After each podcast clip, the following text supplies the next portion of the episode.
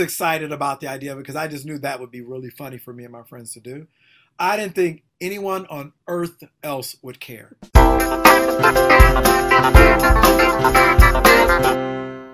Welcome and thank you for listening to Almost Almost Famous, the podcast where actors, writers, comedians talk about the ups and downs, ebbs and flows of working towards making this crazy biz and how they're almost almost famous. I'm your host, Daniel Acker. Today's guest has starred in Bridesmaids, Key and Peele Community, The Mindy Project, and written for Saturday Night Live, The Last OG, Last Man Standing, and is currently a writer on the reboot of The Wonder Years. He is also the creator of the amazing and hilarious improv show, The Black Version. It is the incomparable Jordan Black. Thank you. How you doing, Daniel? I'm doing well. It's good to see you. You too. Very impressive resume I just ran through, but not surprising at all. As someone who has acted and written, and we've talked about this a little bit, is there one that you find you gravitate more towards? Is it just kind of depend, or where was your mind state with all of it? Early in my career, it was definitely acting. I gravitated towards acting. That was my passion my joy, everything. I just loved it so much. And I would write more as a, um, I kind of considered my writing career like my day job. Mm-hmm. And I, which, and I also hated it. So I hated writing. I hated being in, being staffed. I hated going to an office, sitting in a room with a bunch of like, most of the time older people because I was young then, Daniel. Most of the people older than me, these vets, and I'm sitting there going like, I'm just buying time until I can become a star. So I wasn't really focused on like, let me learn how to be a TV writer or whatever. Um, so I really didn't enjoy it in the beginning of my career, in the early aughts. So then I eventually I quit taking writing jobs after um, after a few years, and I just focused on my acting, which I loved, and I just did that. And then about I don't know, I want to say maybe five or six years ago, I got offered a, to write for Uncle Buck uh, on ABC with Mike Epps, and I still was in. The, it had probably been like 12 years since I've been in a writer's room, so I still was just like still suffering the same PTSD. Like I don't know if I want to be in a writer's room. I don't enjoy it. You know, it was him and Han about it, and a friend of mine who's a TV writer. Was, I was talking to him on the phone one day, and he's like, "Oh, are you gonna take the job with you know, I, I, started to say something like, well, you know, I'm thinking about it, but before I could even finish my thought, he could tell where I was going. It was like, Jordan, it's a staff writing job on a network show.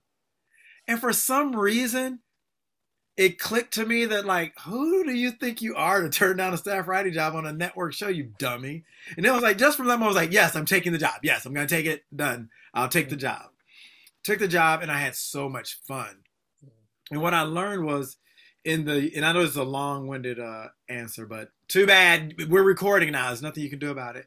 What I learned is that in those ensuing years of not writing, I had gained a lot more confidence just you know just from performing and being in the industry for so long. I came into that writer's room with a lot more confidence, and also, believe it or not, I think what gave me the most confidence once I got in the room was my experience directing shows at the Groundlings because what I learned was that, you know, the job basically of directing shows at the Groundlings is helping people rewrite their scenes, like giving them notes on their scenes and helping them to to really craft it and improve it and all that. And that in a writer's room, that's 99% of what you're doing is talking about other people's ideas, other people's scripts, and trying to figure out how to punch them up, where it might feel like it's going off track. And I had worked that muscle so much at Groundlings that it came naturally to me. Mm. And once that sort of gelled in my mind that, oh, I can do this, I enjoy doing this, I decided to really focus on writers' rooms and getting into the writers' room. And I've been working in writers' rooms pretty much steadily ever since and loving it. So I would say to answer your the the what your question really was, now it's writing. Like I really mm-hmm. I don't know that I could ever walk away from writing and and particularly writing for television because I love because I what I love about writing for television is the is the camaraderie of the other writers and bouncing ideas off each other and all of that. I love that a lot. So um, it would be hard to go back to just you know waiting in the trailer for them to call you for your scene. Well, it sounds like early on in your career the the focus was on yourself, like put me in mm-hmm. stuff, make me the star. And in a writer's mm-hmm. room, that's tough because you're like, my jokes are the best. I'm pitching all this great stuff. These people don't get it. And then it takes the mm-hmm. time to be like, oh, this is a team sport. Yeah. And also, like, being able to enjoy helping make the the piece better and it and I don't necessarily get any of the credit for it because you're the writers room, you're not going to really get a lot of credit. Where did your love of acting and kind of comedy come from? Was it later in life? Was it always when you were a kid? And when I was a kid, from watching TV, I grew up in front of the television, and I just knew I wanted to be on TV because I, I still love television. And so, you know, when you're a little kid, especially I grew up in a small town in Illinois, you don't know that there's other jobs. You don't know that there's people like sort of on the other side of the camera doing anything. All I knew is that Fonzie was cool. Mm-hmm. And I wanted to be cool like Fonzie and do what Fonzie does. So I wanted to be on TV. Um, so that's where it started. And then the comedy, like, I just was thinking about acting more just in a generic sense as a kid, you know. I wasn't thinking about like drama or comedy or I didn't even know you would necessarily have to choose. And, uh, but it was when I got to LA and I was um, mostly doing dramatic stuff, plays and, and even on television, I was mostly doing dramas and stuff. But I also also always loved improv. When I auditioned for my first improv group here in LA, I actually didn't know that improv was something that people like, you know, paid money to go and watch people do. I just knew it as a acting exercise in my drama class in like junior high and high school. So I was like, wait, people like you can do a show of improv? so then I started doing that and and that and I fell in love with, you know, that kind of improv as well. And so I kept doing it and joining different groups and doing sketch and all that. But I was still, as an actor, auditioning only for like dr- dramas, no sitcoms, any of that. And when I got to Groundlings, though, and got to the Sunday Company and Groundlings, that's when it totally shifted. And I then I only went out for comedies, and nobody wanted to see me for drama. And uh, even though my plan was since people are since I'm already getting out auditioning for dramas, I want people to see that I'm funny too. So if I do groundlings, then I'll get to do both. And it's like, no, drama people aren't interested in you now. You're a comedy guy, and that's so that's what happened. With enjoying and getting into comedy, did you also uh, try stand up or watch stand comedians? Was there any part in in the journey going that way? Both. I mean, I grew up a huge fan of Richard Pryor, a huge fan of Eddie Murphy and um, I wasn't thinking I'd be a stand up when I was watching them. I just wanted to be an actor. Mm-hmm. And I had been acting for a while, but previous to coming to Groundlings, even, I was doing this play um, at the time, and one of the actors in the play was a stand up comedian. And so he and I would, he would tell me about, you know, being a stand up and all that. And, you know, and I always was a fan of it. And I would go, and I think I went and watched him a few times. And then I was like, I want to do this. So I did it for a few weeks. That's it. And truly, what it came down to, I mean, I didn't love it, but I mean, it was a few weeks in, so I, it wasn't like I was good. but I was planning to stick with it. But I, it really came down to I, I booked another play. You know, if you're going to do stand up open mics, you know, on the week at this time, it's like weekends were really. I was like, well, I can't do open mics and do this play. And I felt like I had to choose. Are you going to be an actor or are you going to be a stand up? And so I just went with the acting. In retrospect, as a black person in comedy, I would advise you to go into stand up because in comedy, in the world of comedy, that's where all the black comic actors come from is stand up, and that's where they go looking for the next comic stars in stand up, as opposed to the sketch world, which is mostly, you know, they're looking for, you know, that's where you go when you're looking for white comedy people. Right. But I don't regret it in the sense that I really love doing sketch and improv. I really felt like I found my tribe then and uh, which I don't think I would have found in stand up. So, mm-hmm. yeah, and coming to the groundlings and performing and writing and stuff, would you feel like I'm just curious as someone who would not have had this experience, but being a black man in a predominantly white mm-hmm. area of sketch and improv, which is still kind of an issue today. Mm-hmm. Going through, did you find that to be a benefit or a downside? It's I feel like there could be like a oh great, no one else is going to do what I do, but then at the same time, you might have did you bump up against people not getting your humor? That's a good question, Dan. Because when I initially when I went, it never even crossed my mind to think about race at all going to Groundlings. If I had gone to Groundlings and looked at that wall and found out that they'd only ever voted in one black person in all the years that that by that point over 20 some years they've been going I would have been like, well, forget this is pointless because I'm they're not they don't want black people. That's but it never even crossed my mind. I didn't even think of it. They, you know, I was just blind to those facts. So um so that was good for me. It definitely was not a good thing because um it limits you so much like when, you, when you're doing improv scenes or writing sketches, to be able to tell stories from your culture and your experience because you don't you're the only black person in the scene or in the sketch or on stage doing the improv. You have to um to a certain degree tamp down your ethnicity because the audience does not know those in you know those deep cuts so to speak. As soon as like when i got in lab like my first two levels at groundlings i was the only black person in class but again like i said i wasn't i didn't really notice that it didn't feel like oh why are there no i just did it didn't cross my mind even think about it and when i got to um, writers lab the third level there were i think four or five, four black people, and I was like shocked, and I was excited. You know, I was just excited um, because you know I love doing stuff from the black point of view. Anyway, so with all these people, it's just like great. You know, so then it it opens everything mm-hmm. up to like the certain types of humor and the doors that open as far as creatively things that you can tap into. And then after that, I had you know I think two black people, two other black people in my in my advanced, and then I had I think it was me and one other black person, my first six. In my second six months, and this is in Sunday Company, so I should say this for people who don't know Groundlings. But then I got, when I was in Sunday Company, there were two of us that got voted in and started together. Then in my second six months in Sunday Company, there were five of us in the company because they voted in three more. And then in my last six, my third six months, there were, I think, three of us. Yeah, there were three of us. And then main company, it was me, Maya Rudolph was voted in, but she never performed because she went to SNL immediately after we finished Sunday Company. And Danielle Gaither. So Danielle, I always had Danielle. So it was always at least two black people. So like a lot of times when black people take classes at Groundlings, will come to me and say, "What's it like being the only? You know, it's hard being the only black." And I go, "Yeah, I get it." And they go, "Well, actually, I don't really get it because I didn't really have that.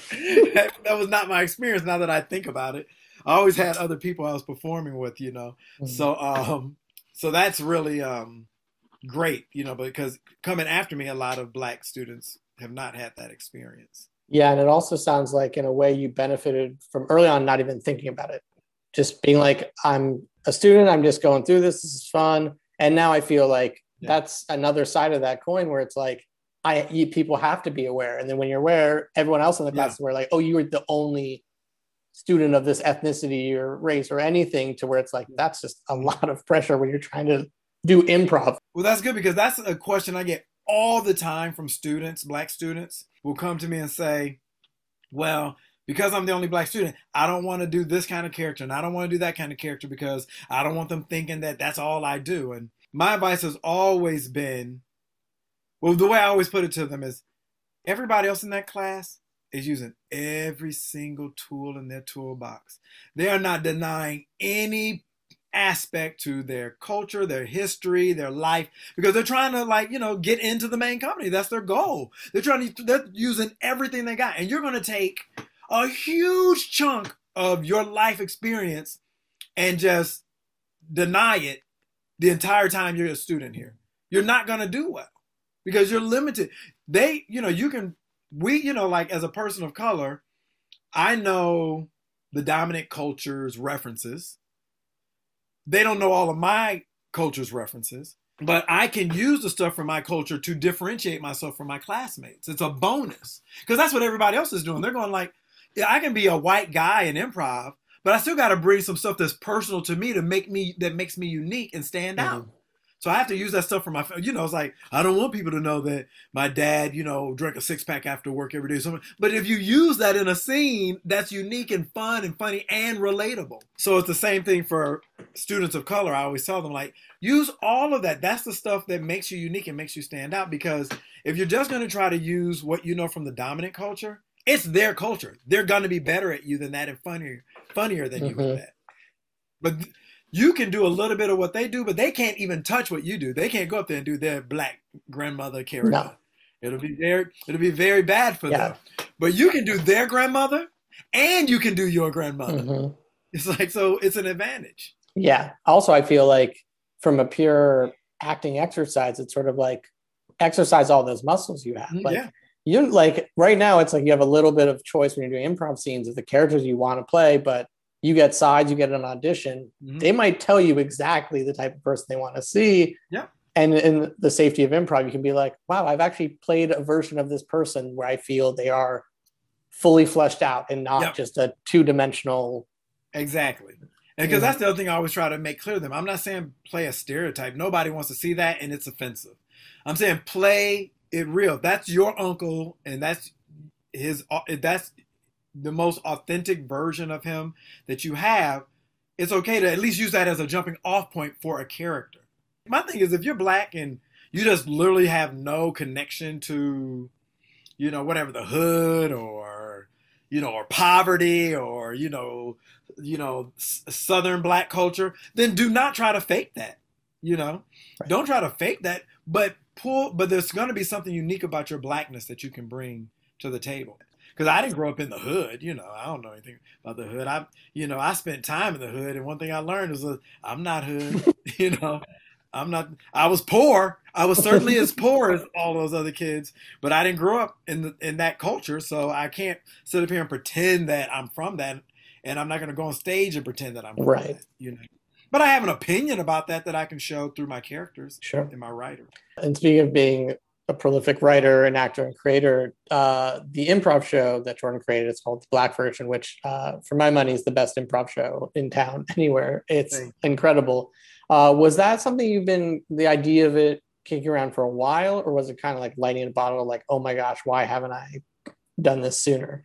previous to doing the live improv show, I had done this um, YouTube series called The Black Version, where I wrote a bunch of like little short scenes from movies, from popular movies, like iconic scenes from iconic movies. I just did the black version on them and just, you know, all the jokes and whatever, like what if black people were doing Jerry Maguire.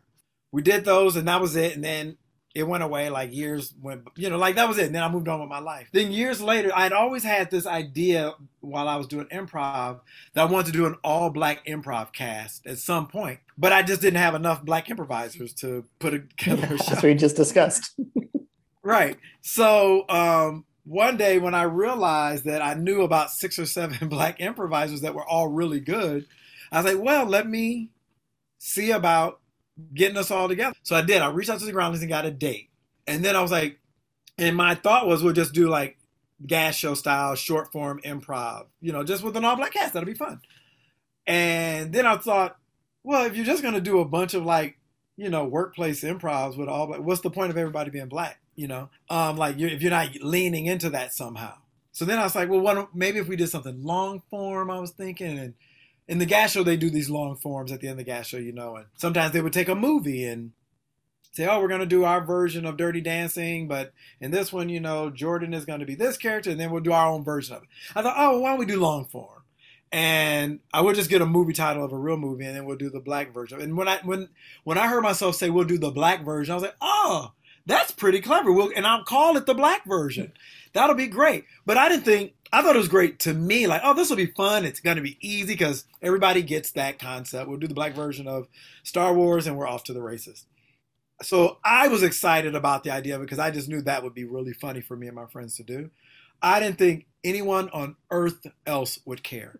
And so, so when we did the first show and we're backstage waiting to go on, and I'll never forget, like Karen Maruyama, our director, comes backstage is like, okay, guys, it's going to be a little bit of a wait before the show starts because it's nuts out there of you know with people trying to get in, and we're like, really? What? It's an improv show. Why would anyone? Why would anyone be here? Because I, when I first put together, like I got all my friends together I was thinking like we can get like you know the seat the theater holds about hundred seats, a little over hundred seats. I just want to be at least about sixty or seventy people, so that my friends don't come and be like, "Oh, Jordan invited me to do this show and nobody's here. So lame." And I because I want them to have a good time and not feel like you know, oh, nobody cares about this thing we're doing.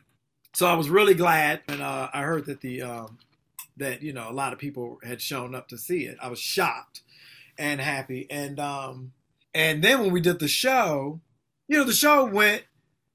I, I always knew it would be funny because I knew who the improvisers were, and I knew that the premise was simple enough that we'd be able to just you know knock it out of the park.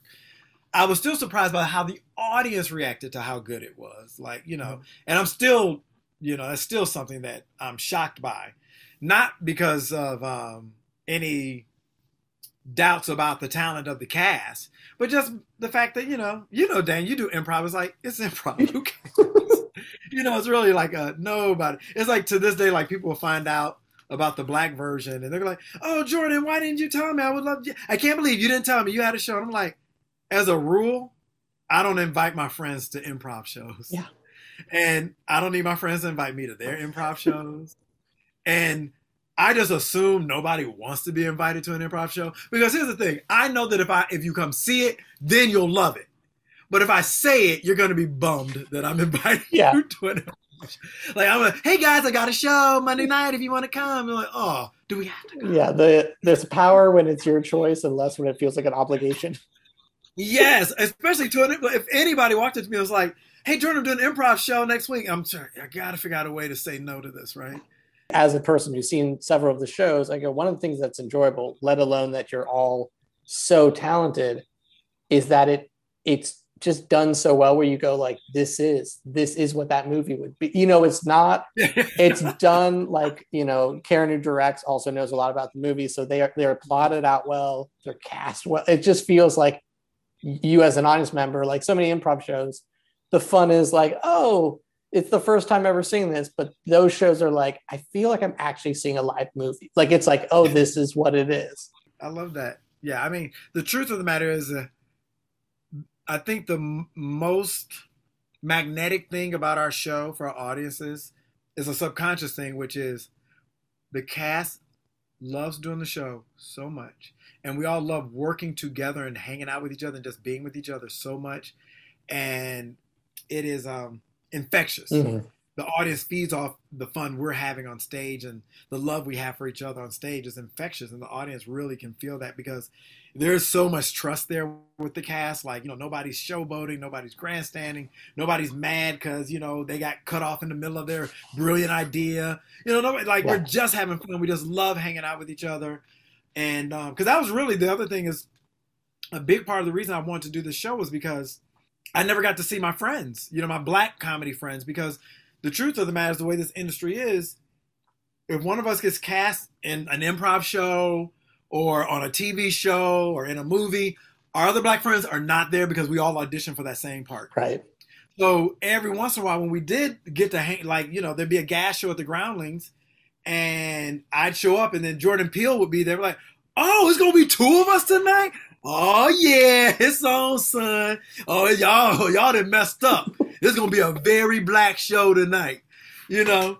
And I was just thinking, like, you know, so it would be Jordan one night or Gary Anthony Williams another night, and I would always get so excited. We'd always be excited to see one more, and so I just wanted to capture that excitement with you know like in a bigger way by having all of us be able to get together you know and actually like catch up backstage what's going on with you like and it's i mean the true adage of like there's nothing better than getting to work with your friends like and getting to do stuff. And it, you're right it is infectious like you guys wouldn't do it of course if there was no audience but the feeling is you would like there's a feeling yeah. of like we don't this is kind of for us. We're surprised yeah. you paid money. We're surprised you're enjoying it but you're here. But even if you weren't we'd be making each other laugh just as hard and trying to have so much fun. Like i think mm-hmm. that's a huge thing. And like you said like so smart of you to be like, I like hanging out with these people. They're my friends.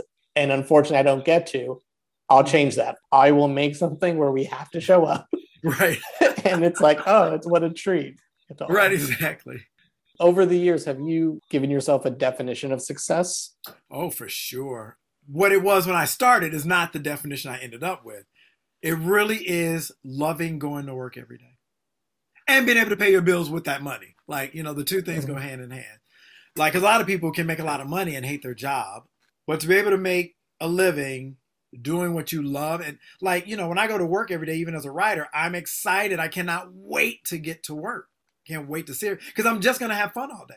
But you know or even when i'm acting on a set it's like this is fun. I mean like i'm glad they're paying me. I would do it for free in a heartbeat you know what I mean? Like you don't have to pay me. I'll totally do this for free. I'm. I don't want you to know that during negotiations, but you know, but that is true success because no matter if you're a list or you're a writer on you know the 180th rated TV show, if you're you got to be loving going to work every day. And if you're doing that, then again, I say as long as you're able to pay your bills, then there's nothing better than that. There's no other, there's no level that's going to be like, oh, I love my job and this is great, but I really wish that I had the number one movie in Hollywood today. You're not going to be any happier than being happy going to work every day. I would say, as someone who's you know known you for a bit now, that's something I've always admired with you and always like looked up to is this idea that I always think like, oh, Jordan Black is someone who enjoys this mm-hmm. fully. Yeah, like there doesn't seem to be a side of like, oh God, uh, like I I have to do this stuff. Like, I think you truly go like, this is what I wanted to do, mm-hmm.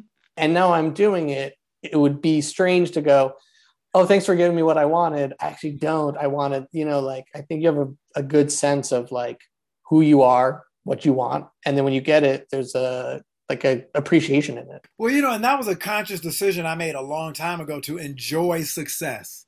Meaning it's so easy to shit on everything because you know it's the thing of I would never want to be a member of a club that would have me for a member. Mm-hmm. And that's such a it's so easy to slip into that and it's so easy to complain about what you don't have and i you know a, a, couple of things like i always use i always use this example with people like let's say for example tom cruise is sitting around going like tom hanks has two oscars. I don't have shit. You know what i mean? Like yeah we're both named tom. right we're both named tom. We're both movie stars but they fucking love him. They gave him two oscars. Tom hanks on the other hand is going like Every movie Tom Cruise comes out with makes a fucking billion dollars. Cause why don't people support my movies? Like, but it's insane. Like, but you and I sit there go like, well, that would be insane. I'd kill to have Tom Hanks' career or Tom Cruise's. I, you don't have to uh, give me the Oscars to be Tom Cruise, and you don't have to give me the box office to be Tom Hanks. I'll take either. But you know, if you're the type of person who always sees the glasses half empty, that's how you. So it won't matter how successful you get. You will always think that you know that there, there'll always be someone doing better than you or there'll always be another brass ring to reach for and you're not appreciating the 14 brass rings you already have in your hand. And i'll tell you a really really funny and embarrassing example of that for me is this. I will never forget this. The night that i got the call that i was getting i was invited to be in the sunday company that to this day is still one of the greatest moments of my life, of my career, because I knew my career was going to change getting in the Sunday company because I knew industry would see me, mm-hmm. right? I knew that agents would see me, casting people would see me, and I felt confident in my talent that if they see me, I will work. So when I so from that's the best like phone call of any job I ever got to this day, the most excited I ever was. I remember getting the call at work. I was at work and Mindy Sterling called me and she told this back in the day when you had to answer the work phone because there were no cell phones. So like when I remember the story, I go like, I guess I had to give Mindy my work number. Yeah, I did. I had to give her work number. She called me at work and told me, hung up. I was so excited, told my coworkers they were excited for me. And I'm gonna say definitely not more than five minutes went by. And this thought entered my mind. I didn't think about it ahead of time. It just came into my mind and it was and I wasn't even necessarily saying this about myself. It was just something that came into my mind. And I said, um, the groundlings have really lowered their standards. that thought that thought just popped into my mind, right? And then I went, what what is that? Jordan, no. The groundling standards are just as high as they always were, and they picked you. And you're that good. Like I remember like that thought like eh, they're kind of letting it. That was really what it came. They're kind of letting they, they're a little easier about who they let in now, clearly. And it was like, no, Jordan, it's just as hard to get in. You got to be the cream of the crop, and you got picked to just own that and live in that. Yep. Like, yes, you're that good that you got into Sunday Company. You're good enough for Sunday. Like, but the fact that that thought crossed my mind taught me a lesson. Like, don't think that way. Mm-hmm. Like, if if you book a job, don't say like, well, I guess probably like 12 other people probably turned it down or didn't want it because it's probably lame. Like, no, you auditioned and they liked you. That's the end of the story. Well, it's, I mean, that's great of you to re- recognize. I know so many people have that thought and then they keep having the thought and they don't get yeah. rid of the thought. And you kind of realize like, you're more than just your thoughts and feelings. Like thoughts can come and go. And yeah. I also love the fact that you made the conscious choice to enjoy success and to acknowledge success because that's something I find so sad when I see friends who I'm just like, oh, you really can't. You just haven't hit the point where you go, oh wow, I've done some good stuff. like they're just like, nope, I'm not. Well, because you can also become so clueless. Like you'll be. I'll give you an example. When I was writing for Saturday Night Live, and I was miserable because I wanted to be on camera, not in the writers' room. And I remember on tape night one night, I was in one of the actors' dressing rooms, right? This actor was upset because they hadn't been in any sketches that night. And they're like, oh, this sucks. I didn't do, I wasn't in any sketches tonight. And I remember sitting there going like, I'd fucking kill to just go out and wave to the audience at the end of the show, and that's and that's my whole show. I fucking kill. So in my mind's like, you're so clueless. Who are you talking to? Right. Don't tell me this. And there's that thing of like, you need, and then, but it also taught me something like, cause I used to, comp- it made me think about my friends who had not, who I started out with, who had not achieved the level of success that I was at at that point that I wasn't appreciating. And they're still like, you know, waiting tables or whatever, trying to make it. I'm like, Jordan, you need to don't fucking complain uh-huh. to these people. Like, that's insane. They're looking at you like, fucking Jordan. Like, he's a hack. I could do what he does. They think he's talented. You know what I mean? Yeah. And so I was like, so don't complain about. There's always like, there's always somebody doing better than you, but there's also somebody doing worse than you. Mm-hmm. And you got to think about that person who's looking at you and going like, oh, you're so lucky. Yeah. You know. Mm-hmm. But yeah, you have to because here's the thing. There's so much about this industry that is heartbreaking. You know, that is so crushing That when something good comes, celebrate. Over your career, have you worked on riding the highs and riding the lows? Kind of you talked about enjoying the highs, but what do you do? Do you have a personal mantra, personal things you do in the times where you're like, I'm, you know, not working as much, which definitely happens to all of us. Well, you know, my mother helped me with this early, early on when I first came to LA and I had nothing going on. And she told me, enjoy this downtime. Once you start working, you're going to be working forever. You're gonna be working so hard, you're not gonna have time to do anything else. And so just enjoy this time that you have. Just enjoy laying around, sleeping in. Like enjoy that because that will not last. And so I that just clicked and I was like, yes, I'm gonna enjoy this. Because it also her confidence in me to say someday you will be busy made me feel like, well, if she's saying that, she must see something in me to make that makes her believe that's true. So then I'm going to choose to see that and believe that's true. So yes, I'm going to enjoy my downtime. So even now, when I'm in between jobs and it's down, I go, well, enjoy, sleep in. You will get another job. You will be working and you will not get enough sleep and you won't have time to hang out with your friends and you'll be busy. So use this time to, you know, go see two movies today, you know, whatever it is. And, um, and that's what I do with that. Now, don't get me wrong. Every time I'm on a show and it's ending, I'm like, fuck uh, and I'm like, oh God, help me not to worry too much about. I, you know, every time this happens, I worry I'll never work again. Then I work again, and it's fine. So I'm I'm confident I'll work again. But it'd be nice if the offer came like really fast. so there's that. But but I don't let it get me too down. You know, it'll it, you can you know you start to get those doubts in your mind, but then I start pushing back against them. I start reminding myself like you've worked a lot, so clearly you must have some talent people aren't just hiring you by mistake. So, yeah. so you know, so just trust that you know people think you're talented and that the opportunities will come. And also, you know, when I'm when I feel like I really am getting no bites, I go write a script, man. When I have downtime and I'm writing a script, it makes me at least believe that I'm working on something that I could make you know, like mean like, well, this will be my next project. I'm gonna write this, and mm. you know, I'm gonna take this out and pitch it, and I'm gonna sell it, and we'll make it. So that makes me feel like I'm busy doing something for my career. Mm-hmm. You know, like if nobody calls, I have this script. Right. It's hard. The downtime can be hard. So you, I, I try to fill it up with, you know, initially just some self care. You know, like seeing some movies, hanging out, watching TV, binging on stuff and things I don't get to do when I'm working a lot. And then if once I if once that runs out and I'm still not working, then I say, okay, well, work write a screenplay. You know, um, call Jimmy uh, Fowley and say, hey, let's do a let's write another web series and just shoot something, you know, or whatever it is. Like, because like you know, like when I would work with uh, my friend Jimmy Fowlie, those were I did all this stuff during downtime. I didn't have a job. I wasn't making money doing those like web series and things, but it felt active. It felt like this is my career. I'm doing my career. I'm living my dream. Mm-hmm. You know, I'm just not making money off of this project, but I'm doing something that you don't know what it might lead to. Right. And that always makes you feel hopeful that I, I have a project I'm working on. Who knows where it could lead? And a lot of times they do lead to things. So it's all about like, you know, just doing stuff and with that downtime, being creative during your downtime. Yeah.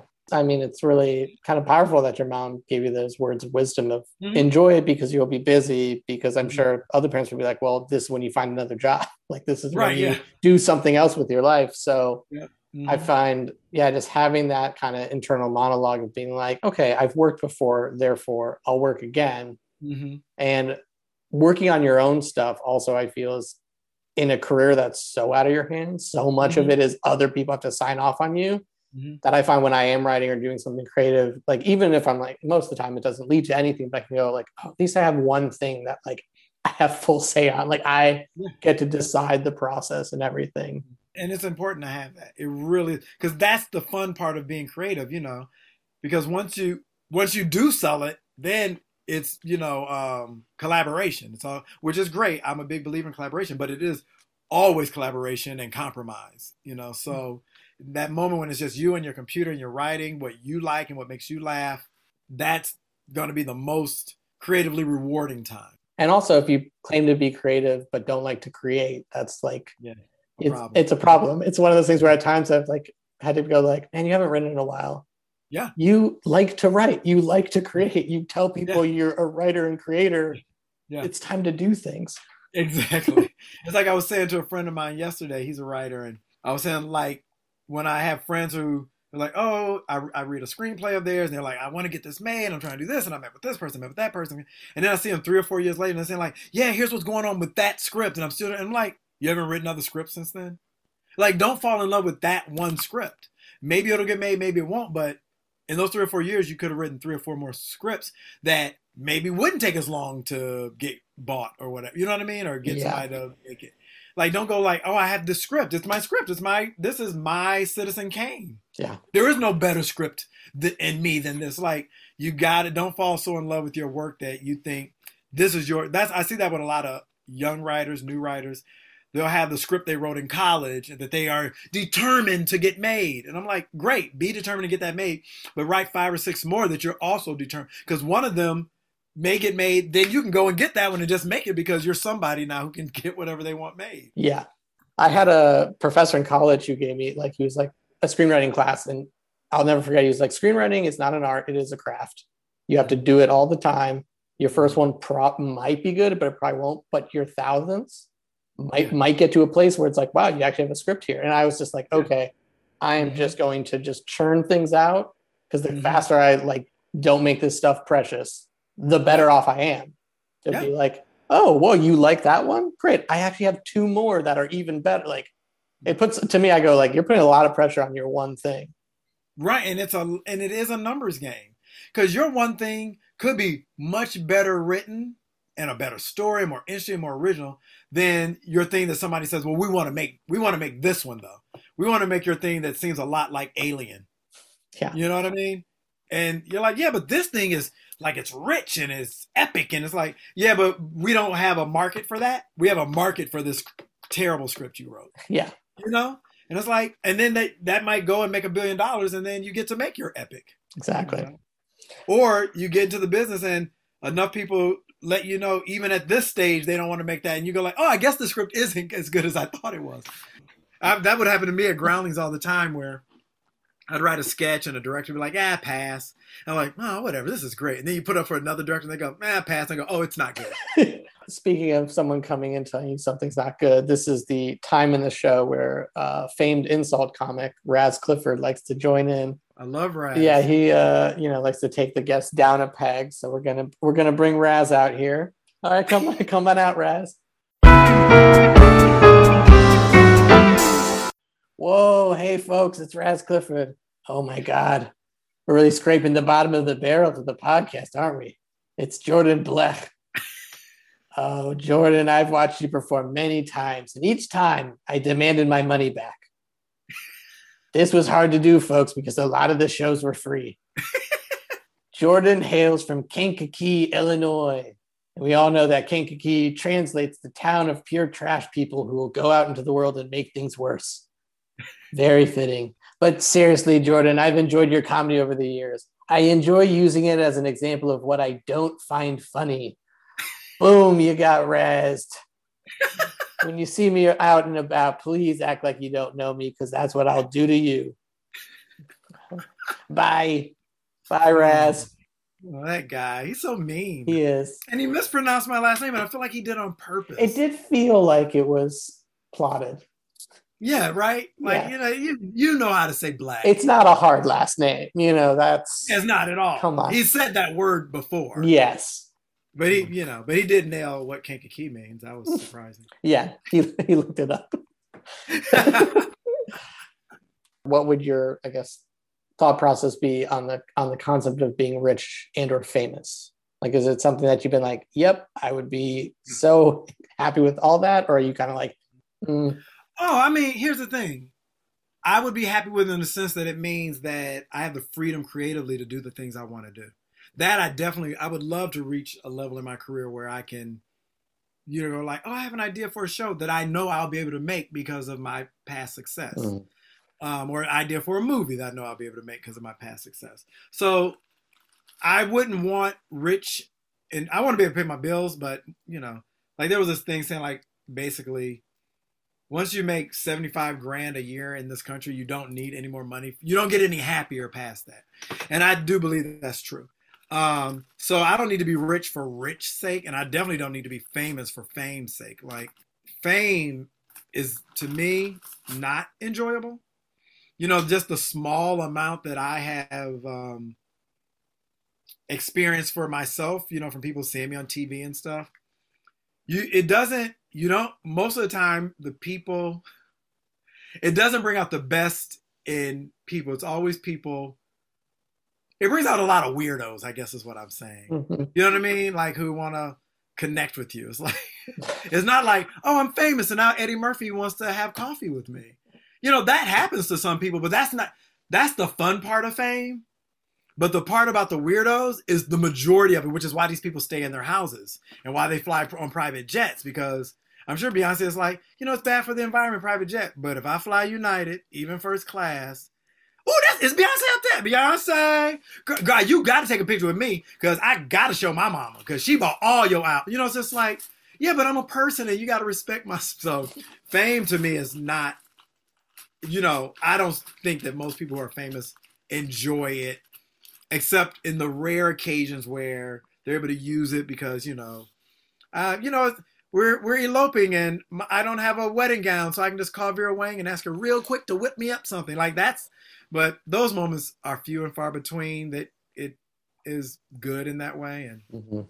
i remember one time i just say this real quick i remember one time being at a movie theater and the movie ended and i don't know why i thought this you know i've been in la a long time so sometimes i just run into people i know or especially from groundlings people who see me in shows at groundlings and I remember I had this thought. I was sitting the movie ended, and I stood up and I was like, "Oh God, I hope nobody recognizes me." I just want, cause me like, I just want to get to my car and go home. And then I was like, Jordan, you want to be an actor and you're and you're not even famous. You know what I mean? Like you're not famous or anything. And you're sitting there saying you hope nobody here recognizes you. That's I'm not sure you know what uh, the job description is. that is a that could happen. That is a byproduct. Now, do you have any stories? I always like to ask uh, my guests of stories you would tell on a late night show as a guest. When I was writing for Saturday Night Live, you would sit during run through. You would sit under the bleachers next to Lorne Michaels, and you'd watch your scene on the monitor, and Lauren would give you notes for your scene. And he never would look at me like I'm sure he looked at other writers. I was a new writer. I was a one first year writer. So he wouldn't look at me or whoever I was writing. He would give the notes to like the producers across me, like this needs to change, that, do this, and I'm they're just going, okay, yeah, yeah. I'm scribbling down notes because they're not doing anything. Like there's no reason for them not to give me the notes, right?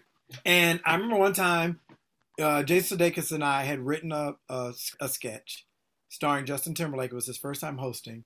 The sketch is during run through. Sketch is killing. It's killing. So Jason and I are over the moon. Like this is our second or third week on the show, maybe. So we're like sitting there going like, yes. And Lorne turns to us and says, he goes, it's working. And I go like this, yeah, like with my face, like, yeah, yeah, yeah. And he goes, it's working off of his charm. And I'm, as I'm going, yeah, yeah, I'm going like, oh, that's not a compliment. it's working off of his charm. When you got the note about the sketch with Justin Timberlake working off of his charm, were you like, oh, it is? Or were you like, no, no, it's working because it's a good sketch? Like, were you able, like, did the note feel? Lorne's notes were always on the money. Like, mm-hmm. always, always, always on the money. And he was probably, I mean, it was a sketch. We were doing a punked parody, and Justin had been punked. He was in the first season of Punk'd. He got punked. It was a famous you mm-hmm. know episode he cried in it he would he wanted to get his revenge on ashton so he was playing ashton and he was making ashton look stupid so he was really going for it and so yeah he was selling it for sure but we're two new writers like let us have this and he wouldn't he wasn't gonna let us have. It. He wasn't gonna, okay, what's working? He seems, seems the audience seems to be laughing a lot. So okay, good job, guys. He he wanted us to know it's not the writing. It's just that Justin is so likable.